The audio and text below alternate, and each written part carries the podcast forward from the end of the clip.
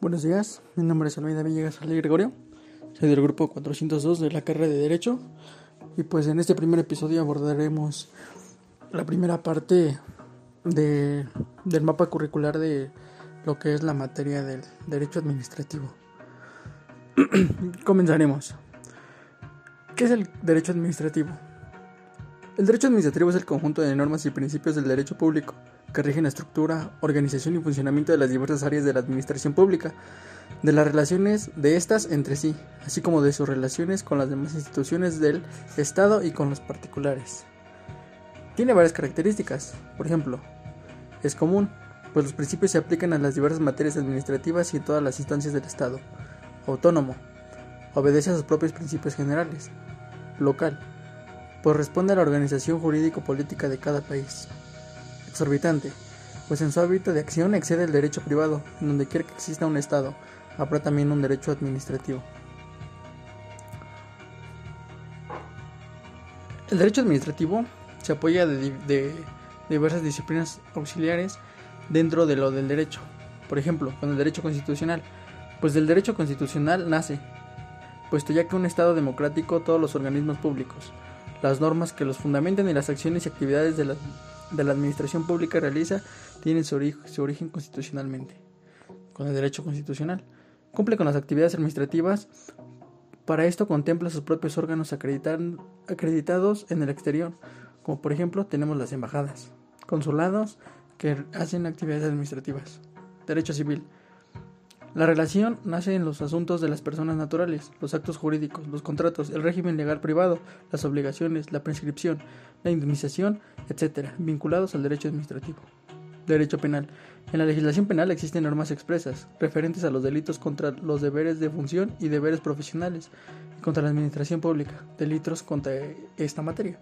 El régimen disciplinario administrativo tiene sanción y se vincula con lo penal, con el derecho tributario tiene cercanía con vinculación al derecho administrativo, ya que se está abriendo paso como una especialidad en materia tributaria con incidencia en la vida económica de cada país, los presupuestos y la administración pública. Con el derecho registral y notarial. El derecho registral y notarial forma parte de los entes públicos que constituyen la organización jurídica del Estado al servicio de la colectividad y administración pública. Las fuentes del derecho son aquellos, bueno, viene de, de su origen etimológico, significa lugar de donde proviene algo, ¿no? En este caso la fuente del derecho se dividen en tres, las reales o materiales. Que referirnos a las materiales o reales, nos referimos a los hechos y acontecimientos incluidos, los avances tecnológicos que determinan la explicación, el sentido, la modificación y derogación de las normas jurídicas las fuentes históricas, que son aquellos ordenamientos jurídicos antiguos o recientes que rigieron los aspectos relativos a esta disciplina y que ya no están vigentes. Las fuentes formales son las que se extienden en las actividades realizadas por la creación, expedición, modificación y derogación de dichas normas, en cuyo caso hablamos en las actividades legislativas, sociales y jurisdiccionales. Más ejemplos sería como una fuente la Constitución. Otras más, la ley el decreto, reglamento, normas oficiales, circulares, los acuerdos y planes y disposiciones, jurisprudencia, tratados, costumbres, así como los principios generales del derecho. Pasaremos ahora a lo que son las atribuciones, facultades y fines del Estado. Dentro de las atribuciones del Estado son aquellas actividades y tareas cometidos que asignan a sus órganos para la consecución de aquellos que pueden ser identificados por el contenido y efectos que producen en la esfera jurídica de los particulares. De esta forma, encontramos que el contenido de la actividad del Estado puede encuadrarse en tres diferentes grupos, policía de control, fomento o servicio público. Funciones del Estado. Para alcanzar los propósitos que se han fijado, el Estado actúa con diversas maneras y en diversos campos. Es la forma de funcionar, es lo que se conoce como funciones del Estado. El Estado realiza funciones de regulador, actividades o ejecutor de las mismas. Fines del Estado. La existencia de esta organización jurídico-política como lo llamamos Estado, manifiesta a través de un gran número de actividades de diversos contenidos, formas y propósitos. En todo el Estado de Derecho, la actuación a sus órganos corresponde a planes y programas para la consecución de sus fines, mediante diversos mecanismos que van desde la estructuración de normas hasta la ejecución de actos concretos. Dentro de la división de poderes, aquí en el Estado mexicano, tienen tres, que es el legislativo, ejecutivo y judicial. El poder legislativo es aquel poder que está formado por el Congreso de la Unión, el Congreso del Senado y así como la Cámara de Diputados. Estos se encargan de la realización de normas. Poder ejecutivo. El poder ejecutivo recae sobre solo una persona, que en este caso es el presidente de la República. Él es el que se encarga de avalar y aprobar las normas que se hacen dentro del poder ejecutivo, legislativo. El poder judicial es aquel órgano que se encarga de que las normas se cumplan. Este poder está formado por la Suprema Corte de Justicia de la Nación, la cual tiene 11 ministros.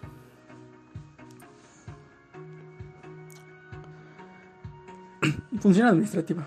¿Cuál es la finalidad de la función administrativa? La finalidad es la prestación de un servicio público o la realización de las demás actividades que le corresponden en sus relaciones con los entes públicos o con los particulares regulados por el interés general bajo un régimen de control. Servicio público. El servicio público lo podemos entender como aquella actividad derivada de la función administrativa, cuyos realizadores se apoyan en la obra pública existente, en su aplicación, en su ampliación o en construcción nuevas, para, para una continua, eficaz y regular satisfacción de un interés general colectivo. Características. Su precio suele subdividirse para garantizar la accesibilidad de la población. Puede o no permitirse la competencia entre gobiernos y ofertantes privados. El Estado no lo prevé con el objeto de obtener beneficios, es decir, no corresponde a un ánimo de lucro. Su buen funcionamiento debería ayudar a mejorar el bienestar social y la equidad entre los ciudadanos. Se financia con una mayor deuda política y directamente con los recursos recaudados por los contribuyentes. La función administrativa eh, vamos a entender como las atribuciones del Estado, que es el conjunto de áreas del sector público del Estado, que mediante el ejercicio de la función administrativa, la prestación de los servicios públicos, la ejecución de las obras públicas y la realización de otras actividades socioeconómicas de interés público trata de lograr fines del Estado. Fundamento constitucional. El fundamento constitucional de la Administración Pública Federal se encuentra en el artículo 90 constitucional mismo que establece la Administración Pública Federal es centralizada para estatal. De manera más detallada encontramos el artículo primero de la Ley Orgánica de Administración Pública Federal, su estructura, así como su organización. La organización administrativa se puede encontrar de tres tipos. 1. Centralización, que son aquellos órganos dependientes que dependen inmediatamente directamente del titular del Poder Ejecutivo. 2. Desconcentración, son aquellos entes los que guardan la relación jerárquica con algún órgano centralizado, pero existe cierta libertad en lo que respecta a su actuación técnica. 3. Descentralización, que es una ideología política que consiste en transferir responsabilidades y autonomía desde el gobierno central hacia otras autoridades. Otro tema muy importante dentro de la administración pública son los principios de los servidores públicos, en los que se basa, o los principales son la legalidad, honradez, lealtad, eficiencia e imparcialidad. Estos lo pueden definir para que sea un buen servidor público. Responsabilidades de un servidor público. Primero, definiremos qué es el servidor público. Servidor público se identifica como toda persona que tenga una relación de trabajo con el Estado, sin distinción del tipo de órgano en el que se desempeñe o el ordenamiento laboral que lo regule, toda vez que las relaciones y las responsabilidades a que se refieren son ajenas a las del derecho laboral. La fundamentación. La fundamentación de la potestad sancionada del, Estado se encuentra principalmente en nuestra Carta Magna, extensiva en las leyes, reglamentos y materiales procedentes que tienen que ver con esta cuestión. Debe ejercitarse cuando hay necesidad de castigar, reprimir, advertir o imponer una sanción a las personas tanto físicas como morales por la violación de las leyes y reglamentos públicos. Para más fundamentación podemos eh, checar del artículo 108 al artículo 114 constitucional, donde ahí nos explica los procesos que deben de llevar los servidores públicos en caso de violar alguna ley y así como mostrar sus responsabilidades. Esto ha sido todo por, por este primer episodio y pues espero les haya gustado y servido de algo. Gracias. Buenos días, mi nombre es Almeida Villegas Ali Gregorio, soy del grupo 402 de la carrera de Derecho y pues en este primer episodio abordaremos la primera parte de, del mapa curricular de lo que es la materia del derecho administrativo. Comenzaremos. ¿Qué es el derecho administrativo? El derecho administrativo es el conjunto de normas y principios del derecho público que rigen la estructura, organización y funcionamiento de las diversas áreas de la administración pública, de las relaciones de estas entre sí, así como de sus relaciones con las demás instituciones del Estado y con los particulares. Tiene varias características, por ejemplo, es común, pues los principios se aplican a las diversas materias administrativas y todas las instancias del Estado. Autónomo, obedece a sus propios principios generales. Local, pues responde a la organización jurídico-política de cada país exorbitante, pues en su hábito de acción excede el derecho privado, en donde quiera que exista un Estado, habrá también un derecho administrativo. El derecho administrativo se apoya de, diversas disciplinas auxiliares dentro de lo del derecho. Por ejemplo, con el derecho constitucional.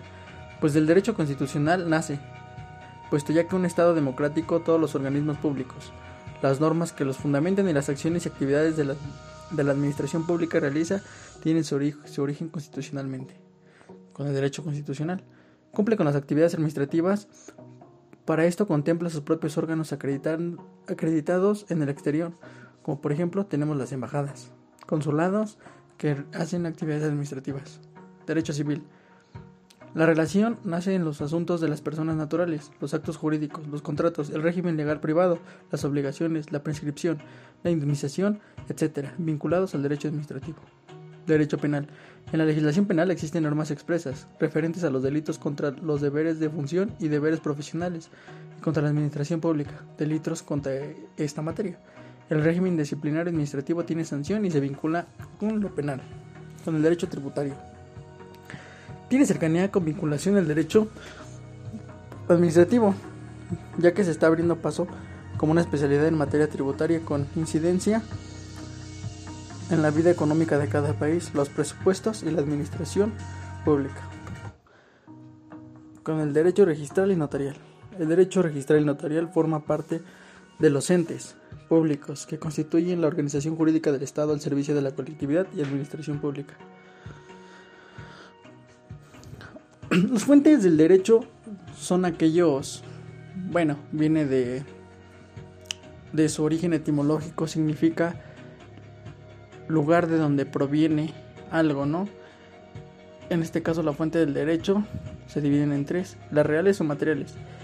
Que referirnos a las materiales o reales, nos referimos a los hechos y acontecimientos incluidos, los avances tecnológicos que determinan la explicación, el sentido, la modificación y derogación de las normas jurídicas las fuentes históricas, que son aquellos ordenamientos jurídicos antiguos o recientes que rigieron los aspectos relativos a esta disciplina y que ya no están vigentes. Las fuentes formales son las que se extienden en las actividades realizadas por la creación, expedición, modificación y derogación de dichas normas, en cuyo caso hablamos en las actividades legislativas, sociales y jurisdiccionales.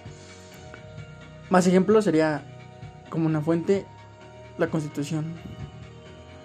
Otras más, la ley el decreto, reglamento, normas oficiales, circulares, los acuerdos y planes y disposiciones, jurisprudencia, tratados, costumbres, así como los principios generales del derecho. Pasaremos ahora a lo que son las atribuciones, facultades y fines del Estado. Dentro de las atribuciones del Estado son aquellas actividades y tareas cometidos que asignan a sus órganos para la consecución de aquellos que pueden ser identificados por el contenido y efectos que producen en la esfera jurídica de los particulares. De esta forma, encontramos que el contenido de la actividad del Estado puede encuadrarse en tres diferentes grupos, policía de control, fomento o servicio público. Funciones del Estado. Para alcanzar los propósitos que se han fijado, el Estado actúa con diversas maneras y en diversos campos. Es la forma de funcionar, es lo que se conoce como funciones del Estado. El Estado realiza funciones de regulador, actividades o ejecutor de las mismas. Fines del Estado. La existencia de esta organización jurídico-política como lo llamamos Estado, manifiesta a través de un gran número de actividades de diversos contenidos, formas y propósitos. En todo el Estado de Derecho, la actuación a sus órganos corresponde a planes y programas para la consecución de sus fines, mediante diversos mecanismos que van desde la estructuración de normas hasta la ejecución de actos concretos. Dentro de la división de poderes, aquí en el Estado mexicano, tienen tres, que es el legislativo, ejecutivo y judicial. El poder legislativo es aquel poder que está formado por el Congreso de la Unión, el Congreso del Senado y así como la Cámara de Diputados. Estos se encargan de la realización de normas. Poder ejecutivo. El poder ejecutivo recae sobre solo una persona, que en este caso es el presidente de la República. Él es el que se encarga de avalar y aprobar las normas que se hacen dentro del poder ejecutivo, legislativo. El poder judicial es aquel órgano que se encarga de que las normas se cumplan. Este poder está formado por la Suprema Corte de Justicia de la Nación, la cual tiene 11 ministros.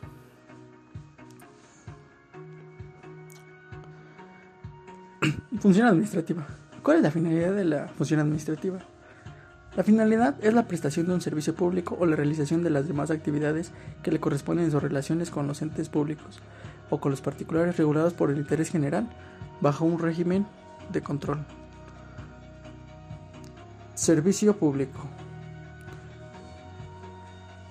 El servicio público lo podemos entender como aquella actividad derivada de la función administrativa, cuyos realizadores se apoyan en la obra pública existente, en su aplicación, en su ampliación o en construcción nuevas, para, para una continua, eficaz y regular satisfacción de un interés general colectivo.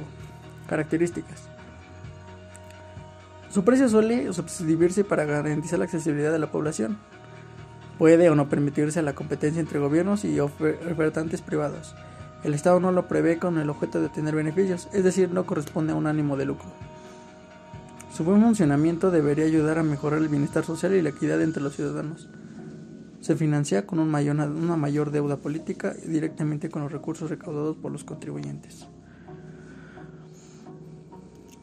La función administrativa eh, vamos a entender como las atribuciones del Estado, que es el conjunto de áreas del sector público del Estado, que mediante el ejercicio de la función administrativa, la prestación de los servicios públicos, la ejecución de las obras públicas y la realización de otras actividades socioeconómicas de interés público trata de lograr fines del Estado.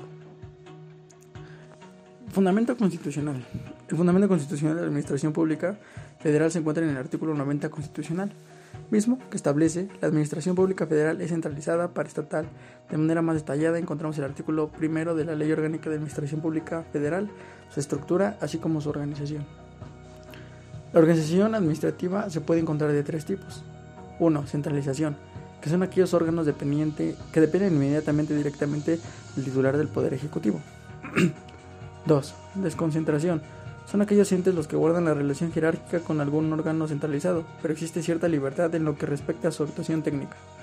3. Descentralización, que es una ideología política que consiste en transferir responsabilidades y autonomía desde el gobierno central hacia otras autoridades.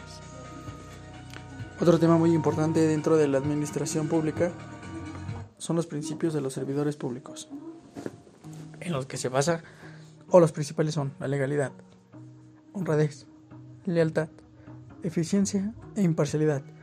Estos lo pueden definir para que sea un buen servidor público. Responsabilidades de un servidor público. Primero, definiremos qué es el servidor público. Servidor público se identifica como toda persona que tenga una relación de trabajo con el Estado, sin distinción del tipo de órgano en el que se desempeñe o el ordenamiento laboral que lo regule, toda vez que las relaciones y las responsabilidades a que se refieren son ajenas a las del derecho laboral. La fundamentación. La fundamentación de la potestad sancionada del, Estado se encuentra principalmente en nuestra Carta Magna, extensiva en las leyes, reglamentos y materiales procedentes que tienen que ver con esta cuestión. Debe ejercitarse cuando hay necesidad de castigar, reprimir, advertir o imponer una sanción a las personas tanto físicas como morales por la violación de las leyes y reglamentos públicos.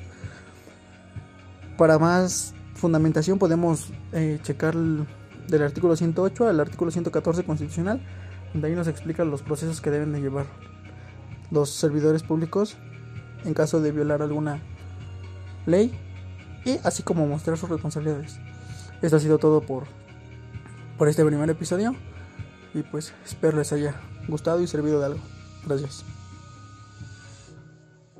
Buenos días, mi nombre es Almeida Villegas Ale Gregorio, soy del grupo 402 de la carrera de Derecho y pues en este primer episodio abordaremos la primera parte de, del mapa curricular de lo que es la materia del derecho administrativo. Comenzaremos. ¿Qué es el derecho administrativo? El derecho administrativo es el conjunto de normas y principios del derecho público que rigen la estructura, organización y funcionamiento de las diversas áreas de la administración pública, de las relaciones de éstas entre sí, así como de sus relaciones con las demás instituciones del Estado y con los particulares. Tiene varias características, por ejemplo, es común, pues los principios se aplican a las diversas materias administrativas y todas las instancias del Estado. Autónomo, obedece a sus propios principios generales. Local, pues responde a la organización jurídico-política de cada país exorbitante, pues en su hábito de acción excede el derecho privado, en donde quiera que exista un Estado, habrá también un derecho administrativo. El derecho administrativo se apoya de, diversas disciplinas auxiliares dentro de lo del derecho. Por ejemplo, con el derecho constitucional.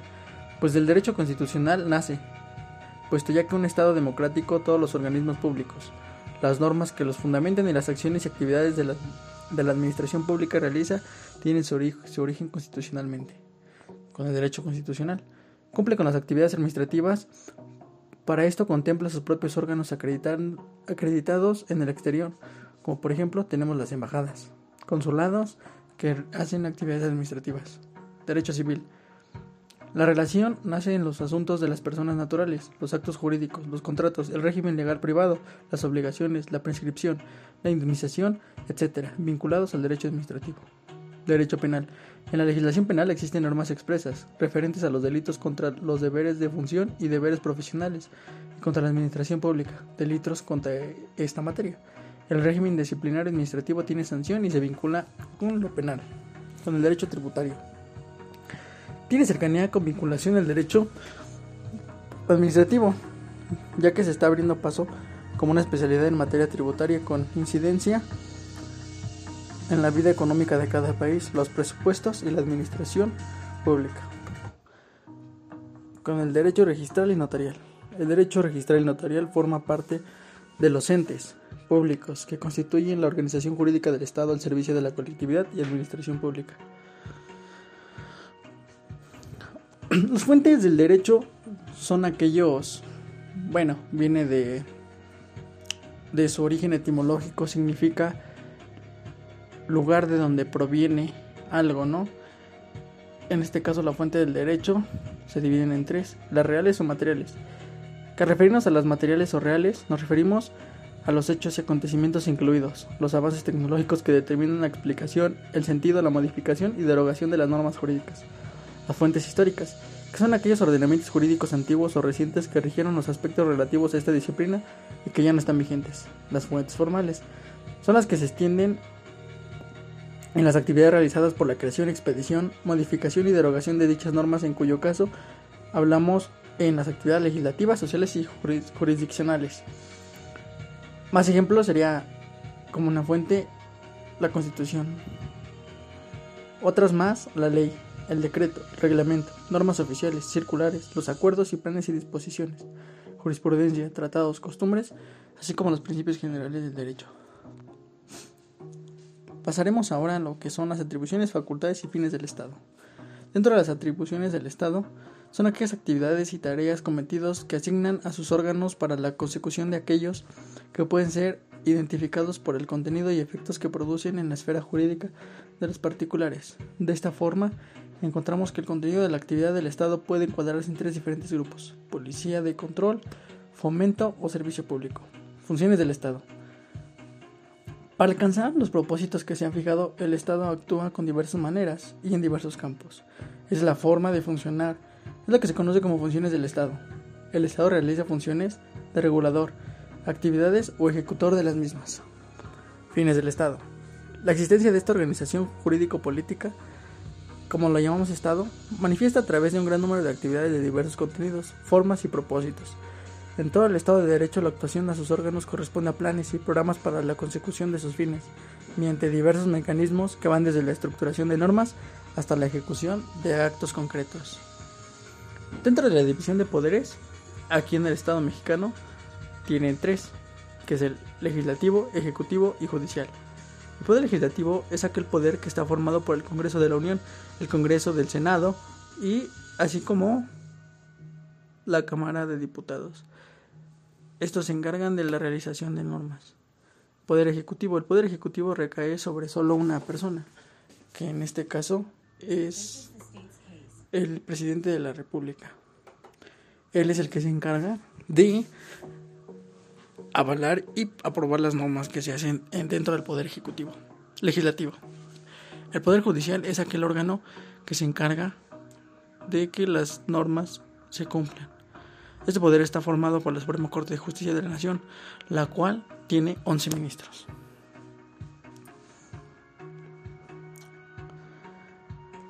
Función administrativa. ¿Cuál es la finalidad de la función administrativa? La finalidad es la prestación de un servicio público o la realización de las demás actividades que le corresponden en sus relaciones con los entes públicos o con los particulares regulados por el interés general bajo un régimen de control. Servicio público. El servicio público lo podemos entender como aquella actividad derivada de la función administrativa, cuyos realizadores se apoyan en la obra pública existente, en su aplicación, en su ampliación o en construcción nuevas, para, para una continua, eficaz y regular satisfacción de un interés general colectivo. Características. Su precio suele subdividirse para garantizar la accesibilidad de la población. Puede o no permitirse la competencia entre gobiernos y ofertantes privados. El Estado no lo prevé con el objeto de obtener beneficios, es decir, no corresponde a un ánimo de lucro. Su buen funcionamiento debería ayudar a mejorar el bienestar social y la equidad entre los ciudadanos. Se financia con un mayor, una mayor deuda política y directamente con los recursos recaudados por los contribuyentes. La función administrativa eh, vamos a entender como las atribuciones del Estado, que es el conjunto de áreas del sector público del Estado, que mediante el ejercicio de la función administrativa, la prestación de los servicios públicos, la ejecución de las obras públicas y la realización de otras actividades socioeconómicas de interés público trata de lograr fines del Estado. Fundamento constitucional. El fundamento constitucional de la Administración Pública Federal se encuentra en el artículo 90 constitucional mismo que establece la Administración Pública Federal es centralizada para estatal. De manera más detallada encontramos el artículo primero de la Ley Orgánica de Administración Pública Federal, su estructura, así como su organización. La organización administrativa se puede encontrar de tres tipos. 1. Centralización, que son aquellos órganos dependientes que dependen inmediatamente directamente del titular del Poder Ejecutivo. 2. Desconcentración, son aquellos entes los que guardan la relación jerárquica con algún órgano centralizado, pero existe cierta libertad en lo que respecta a su actuación técnica. 3. Descentralización, que es una ideología política que consiste en transferir responsabilidades y autonomía desde el gobierno central hacia otras autoridades. Otro tema muy importante dentro de la administración pública son los principios de los servidores públicos, en los que se basa, o los principales son la legalidad, honradez, lealtad, eficiencia e imparcialidad. Estos lo pueden definir para que sea un buen servidor público. Responsabilidades de un servidor público.